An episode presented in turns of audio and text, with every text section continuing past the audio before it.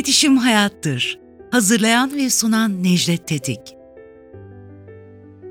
İletişim hayattır'a hoş geldiniz. Ben Nejdet Tetik. Her hafta sizlerle sonsuz bir dünya olan iletişime dair, hayata dair konuları, sorunları ve çözümlerini paylaşacağım.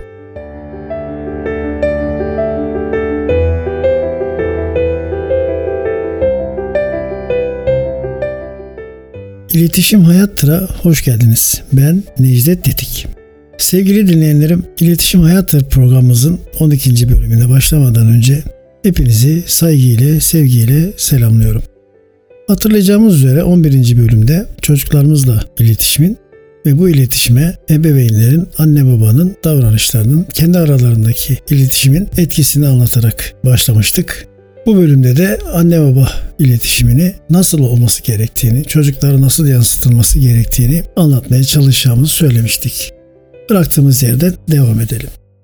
Hayatlarımızın anlamı çocuklarımızdır. Bunu tekrarlamanın mutlaka faydası vardır. Çocuklar olmadan dünya olmaz. Çocuksuz bir dünya düşünemiyoruz. Her şey onlar için. Dolayısıyla anne babaların da bütün gayretleri, bütün çalışmaları, fedakarlıkları, yapmak isteyip de yapamadıkları, vazgeçtikleri şeyler hepsi aşağı yukarı çocuklarının geleceği, mutluluğu, huzuru ve sağlığı içindir. Evlatlarını bu kadar çok seven anne babalar kendi aralarında iletişimlerini, birliklerini, yani birlikteliklerini ve beraberliklerini devam ettirirken acaba çocuklarına düzgün örnek olabiliyorlar mı? Kendi aralarındaki iletişimi çocuklarına düzgün yansıtabiliyorlar mı? Bu bölümün konusu ağırlıklı olarak bu. Şimdi önceki programlarda hatırlarsanız sırası geldi bu bir siyasi program değil diyerek notumu düşmüştüm. Yine sırası geldi bu bir soykırım belgeseli programı değil demiştim. Bunları anlatmamdaki, bu uyarıları yapmamdaki sebep anlattığım konularda siyasetin veya belgesel niteliğindeki bilgilerin ağırlık kazanmış olmasıydı. Bugün de aynı şeyi tekrarlamak durumundayım. Bu bir evlilik terapi programı değildir. Yani çiftler arasındaki uyumu sağlayacak programlardan herhangi biri değildir. Çünkü bu iş benim işim değil. Ben evlilik terapisti değilim. Ben iletişimciyim. Bildiğim konuda sizlere yardımcı olmak, bildiklerimi aktarmak istiyorum. Dolayısıyla programı izlerken tahmin ediyorum ki aklımızdan çocukluğumuzla ilgili, çocukluğumuzdan anne babalarımızla ilgili sayısız hatıra gözümüzün önünde canlanıp gidecek veya programı dinledikten sonra bahsettiğim bu hatıralar canlanacaklardır. Belki de bizi bir muhasebe yapmaya itecektir. Çocuklar için fedakarlık yapılır. Zaten yapılıyordu. Ama çocuklar için ne olursa olsun evlilik yürütülmez. Çünkü öyle bir evliliğin çocuklara faydadan çok zararı olur. Duymuşsunuzdur, iletişim çağındayız, duyuyorsunuzdur. Sorumlu çocukların ağırlıklı bir bölümü anne babaları ayrı ya da aynı evde olmalarına rağmen geçinemeyen, birbirlerine genellikle erkek tarafından şiddet uygulanan ve travmalara maruz kalan çocuklar çıkıyor. Dolayısıyla ne olursa olsun çocukların başında kalalım, evliliğimizi yürütelim mantığı çok doğru bir mantık değil. Onun yerine biz mutlaka evliliğimizdeki sorunları giderelim mantığını yakalamak lazımdır. Çünkü çocuklar evde olup bitenleri yalnızca hafızalarında tutmuyorlar. Bunları aynı zamanda eğer okula gidecek yaştaysalar, okulla daha ileri yaştaysa sosyal çevrelerinde paylaşıyorlar. Arkadaşlarının anne babalarının davranışlarıyla ve onların anlattıklarından hareketle kendi anne babalarını mukayese ediyorlar. Dolayısıyla oradan bir kanaate varıyorlar. İşte bu onun hayatını olumlu ya da olumsuz etkiliyor. Şimdi geçelim konumuza. Her ikisi de çalışan eşlerin öncelikle birbirlerine zaman ayırmaları, birbirlerine değer verdiklerini hissettirmeleri gerekir. Hayat şartları kadının da çalışmasını gerektiriyor. Çünkü sistem böyle. Ha diyeceksiniz ki bu kadar işsizliğin tavan yaptığı bir memlekette karı koca iş buluyorsa tabii ki çalışsın. Ben de aynı şeyi düşünüyorum ama çalışan eşler birbirlerine daha kısıtlı zaman ayırmak durumundalar. Çünkü zamanlarının önemli bir kısmı mesaide geçiyor. Kalan kısımda hem kendileriyle ilgilenecekler, birbirlerine olan ilgilerini ifade edecekler hem de örnek olarak çocuklarıyla ilgili iletişimlerini düzenleyecekler ve çocukların hayatlarına yön verecekler. Böyle bir aile ortamı düşünün. Şimdi bütün örnekler işte hep çalışan anne baba üzerine kurulu değil. Ama ağırlıklı olarak böyle devam ediyor. Yani sıkıntılı evlilikler, çocukların problem yaşadığı, iletişimde sıkıntı yaşadığı evlilikler, eşlerin her ikisinin de çalıştığı evlilikler. Bunu bilimsel veriler de zaten destekliyor. Şimdi ne yapmak lazım? Yani birbirlerine değer verdiklerini nasıl hissettirecekler? Bu programın, iletişimin temel ilkesi dedik ya, insanın değer verildiğini hissetmesi. En önemli ihtiyaç bu. Kadın da eşi tarafından, erkek yine eşi tarafından değer verildiğinin, sevildiğinin bilinmesini istiyor. Günün mesaiyle geçen zamanlarında eğer fırsat bulabilirse, erkek veya kadın için söylüyorum, burada ayrım yok. Teknolojinin yeniliklerinden, imkanlarından faydalanmak lazım değil mi? Yani iletişim deyince hep dijital medya, sosyal medya kızıyoruz filan ama onun nimetleri de var. Ondan da faydalanmak lazım. Günün bir saatinde bazı iş yerleri on çayı ya da akşamüstü dört çayı sözleşmeleri gereği veya iş kanunu gereği kullandırabiliyorlar. İzin kullandırabiliyor. on on beş dakikalık izinler kullandırılıyor. Ama gerek böyle zamanlarda gerekse kendi yarattığı boşluklarda erkek veya kadın akıllı telefon kullanıyorlar artık birçoğu. Yani mesaj çekmeye en azından uygun telefonlar. Mesajla iki saat önce, üç saat önce evden birlikte çıktıkları ya da e, tek başına dahi olsa iki buçuk üç saat önce evinden ayrılıp, eşinden ayrılıp, işine, o da kendi işine gittiğinde onu özlediğini, ona olan ilgisini, halini hatırını sormasını, basit bir şekilde bir kendini hatırlatmasını ama onu hatırladığı için hatırlatmasını içeren mesajlar atabilirler. Sevdiği bir şarkıyı söyleyebilir, mesaj yazabilir. Maksat ben tamam ekmek parasının peşinde koşuyoruz ama ben sana değer veriyorum. Sen benim hakkımdan çıkmıyorsun. Sen benim eşimsin. Erkek veya kadın bunu söylemek durumunda. Bu ilişkiyi canlı tutar. Şimdi müsait olsa işi gücü, tabii herkesi işçi olarak düşünmeyin. Bahsettiğimiz örneklerde esnaf olan var, iş sahibi olan var, durum müsait olanlar da var. Genellikle ağırlıklı görüş şudur. Evliliklerde geçim problemi orta ve orta alt gelir grubundaki ailelerde daha sıklıkla yaşanıyor. Bilinen gerçek bu. Doğrudur da. Bu demek değildir ki orta ve ortanın üzerindeki gelire sahip ailelerin hepsi mutlu, hepsi uyumlu, hepsi anlaşıyor. Böyle bir şey de yok. Onlarda da aynı geçimsizlik var. Bu bakımdan bu vereceğim örnek herkesi kapsayabilir. Erkeğe düşen nedir? Yapabilirse haftada bir gün, on beş günde bir gün, alakasız yani bir kadınlar günü, bir efendim sevgililer günü, şu bu tüketim amaçlı yaratılan günleri beklemeden sadece onu düşündüğü, onu hayal ettiği ya da onu özlediği için eşleri kastediyorum birbirleriyle ilgili bir çiçek gönderebilir. Kendi de çiçek getirebilir. En azından karşı taraf şöyle algılayacaktır. Yani normal eşlerden bahsediyorum. Yani bu çiçeği koparırken beni düşündü. Takdim ederken de söyleyebilir. Bu çiçeği koparırken seni düşündüm. Seni bu çiçeğe benzettim gibi. Yani bir şey verirken, bir hediye verirken aynı zamanda ona bir iltifat da edebilmeli. Bu daha ziyade erkeklerin üzerine düşen bir görevdir. Çünkü biz şunu biliyoruz. Kadınlar yapıları itibariyle daha duygusal hareket ederler. Erkekler ise güce dayalı ve neticeye odaklı hareket ederler. Bu bilim insanlarımızın, psikiyatristlerimizin, hocalarımızın ortak görüşüdür. Bilimsel veriler bunu gösteriyor. Kadınlar naiftir, daha duygusaldır. Annelik duyguları var. Eşlerine de annelik yapar gibi bir durumları vardır yani bazı hanımlarda. Hatta birçok hanımda vardır. Erkek böyle davranınca hanım ne yapmalı, hanım ne yapıyor? Hanım eşinin çok sevdiği yemeği yaparak ya da telefonda mesajla sorabilir. Bu akşam ne yemek yapalım? Ya uzun zamandır şunu sen çok seviyorsun yapamamıştık. Ne dersin falan. Onun sevdiği bir tatlıyı yaparak, sofraya koyarak. Sevdiği bir e, çamaşırını ertesi gün giymek üzere hazırlayıp işte dolabına ya da alacağı yere koyarak ona olan ilgisini, ona olan samimiyetini ifade edebilirler. Bu eşlerin birbirine olan yakınlığını, birbirine olan sözlü sözsüz iletişimini sağlıklı olarak sağlar. Şimdi bu davranışların doğal hali çocuklarda inanılmaz pozitif etki yapar. Şimdi burada bir not düşelim. Çocuklar inanılmaz derecede alıcıdırlar. Çocuk beyni sıfır kayıt cihazı gibidir. Anne babanın ya da evde olan bitenin her hareketi kaydeder, öyle kaydeder ki ölünceye kadar da unutmaz. İşte bu hareketler, bu kayıtlar içinde onda travma yaratacak hareketler meydana gelirse çocuk orada bocalıyor. Orada anne babanın iletişiminin bozukluğu çocukla yapılacak iletişimi de direkt olarak etkiliyor.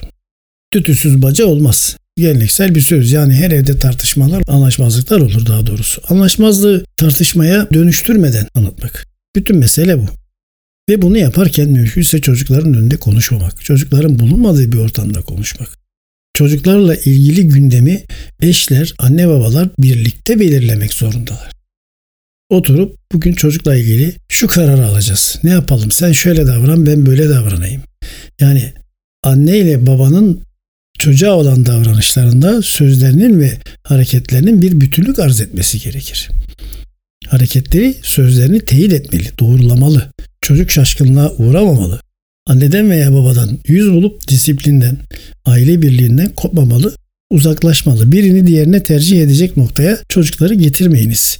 Zaten doğal olarak anneye bir bağlılığı var. Ama bu tabii bir bağlılık. Bunu suistimal edip de babaya karşı ya da erkek çocuklarının babaya olan düşkünlüğünü de anneye karşı kullanmamak gerekiyor. Benim burada not olarak düşmek istediğim bu. Mesela şu filmi hatırlatabilirim. Adile Naşit ile Münir Özkul'un efsane olmuş bir turşucu bir ailenin canlandırıldığı filmleri var. Turşu yüzünden tartışıyorlar, ayrılıyor, ayrılıyorlar. Yıllar geçiyor. Çocuklar bunları bir araya getirip tekrar barıştırdıklarında yıllar sonra Münir Özkul dönüp işi rolündeki Adile Naşit'e soruyor. Ya hanım biz niye kavga yapmıştık diyor. Şimdi öyle oluyor ki tartışma kendi mecrağından çıkıyor bir süre sonra. Ne için? Yemek için konuşuluyor. Yemek için anlaşmazlık varken iş dönüyor, dolaşıyor. Ya ben gençken sen bana şunu yapmıştın. Üzerinde şu vardı. Bilmem şeklinde dönüşebiliyor. Burada rahmetli Kaya'nın da bir yine atlamış da olmayalım. Adile Naşit'le merhum Münir Özkul'a da Allah'tan rahmet diliyorum.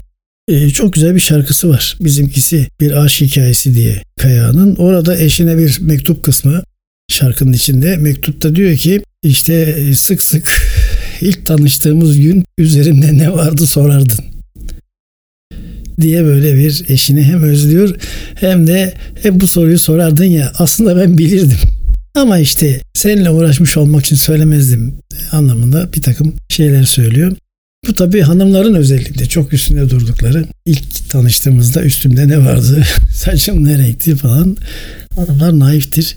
Erkeklerin buna dikkat etmeleri, bu hassasiyetleri göz önüne çok almaları gerekir düşüncesindeyim. Ben hafta içinde Twitter'daki mesajımda yani ilk çocuğunu kucağına aldığında eşinizi düşünebiliyor musunuz, hayal ediyor musunuz anlamında bir cümle sarf etmiştim. Onun iletişimle ne alakası var diye soran kardeşlerim oldu. Şu alakası var zaten o sebeple yazdım. Birbirinize gerildiğiniz anda bilhassa erkekler için eşinize hoşunuza gitmeyen bir şey eşinizde fark ettiniz ve sizi gücendirdi diyelim bir gerginlik haline girdiniz. Kalbinizi yumuşatın.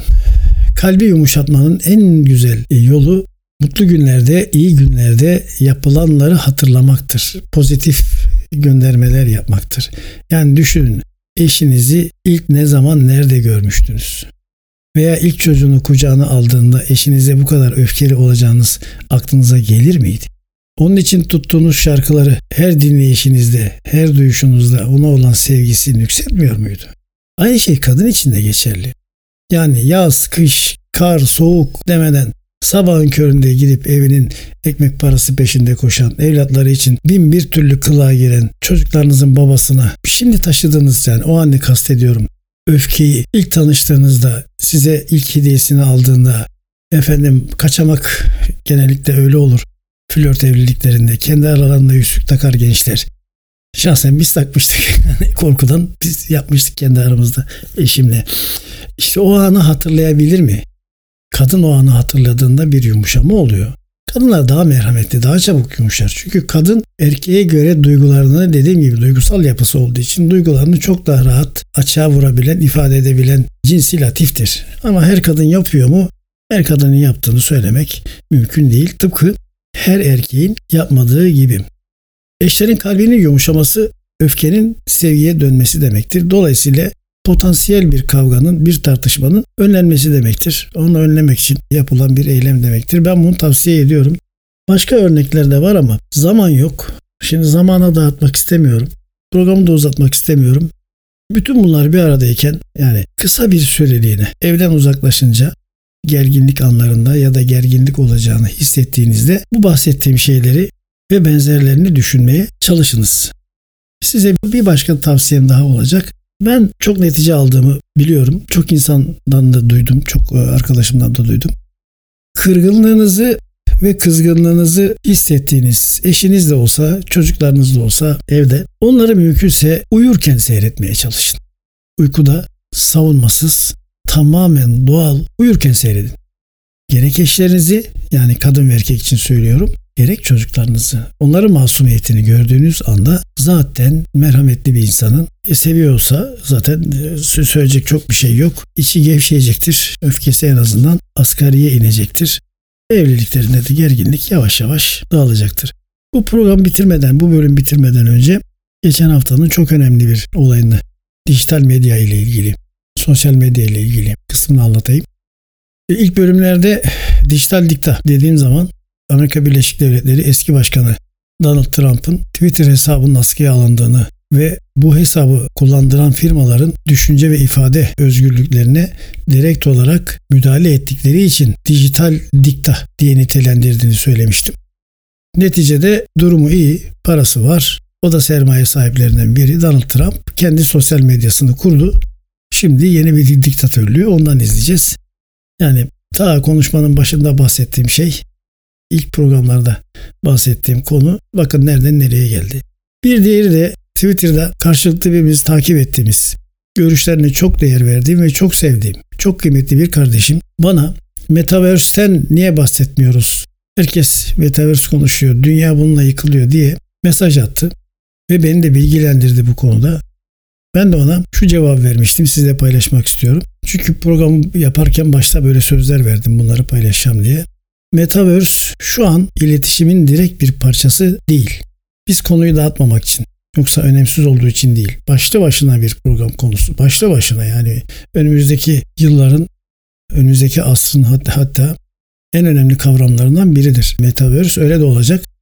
Ben iletişimi dağıtmamak için, yani konuyu şu anda kısıtlı tutuyorum.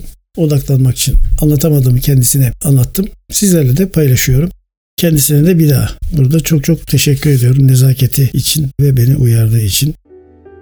Önümüzdeki hafta güzel bir şarkı sözünün iletişimle bağlantısını kuracağım ve diyeceğim ki bir bahar akşamı rastladım size. Sevinçli bir telaş içindeydiniz. Rahmetli Selahattin Pınar'ın bu efsane şarkısını önümüzdeki hafta bakın iletişimle nasıl örtüştüreceğiz, nasıl anlatacağız. Beni dinlediğiniz için, bana zaman ayırdığınız için çok teşekkür ediyorum. Her birinize ayrı ayrı esenlikler diliyorum. Hoşçakalınız. Nejdet Tetik'in hazırlayıp sunduğu İletişim Hayattır'ı dinlediniz.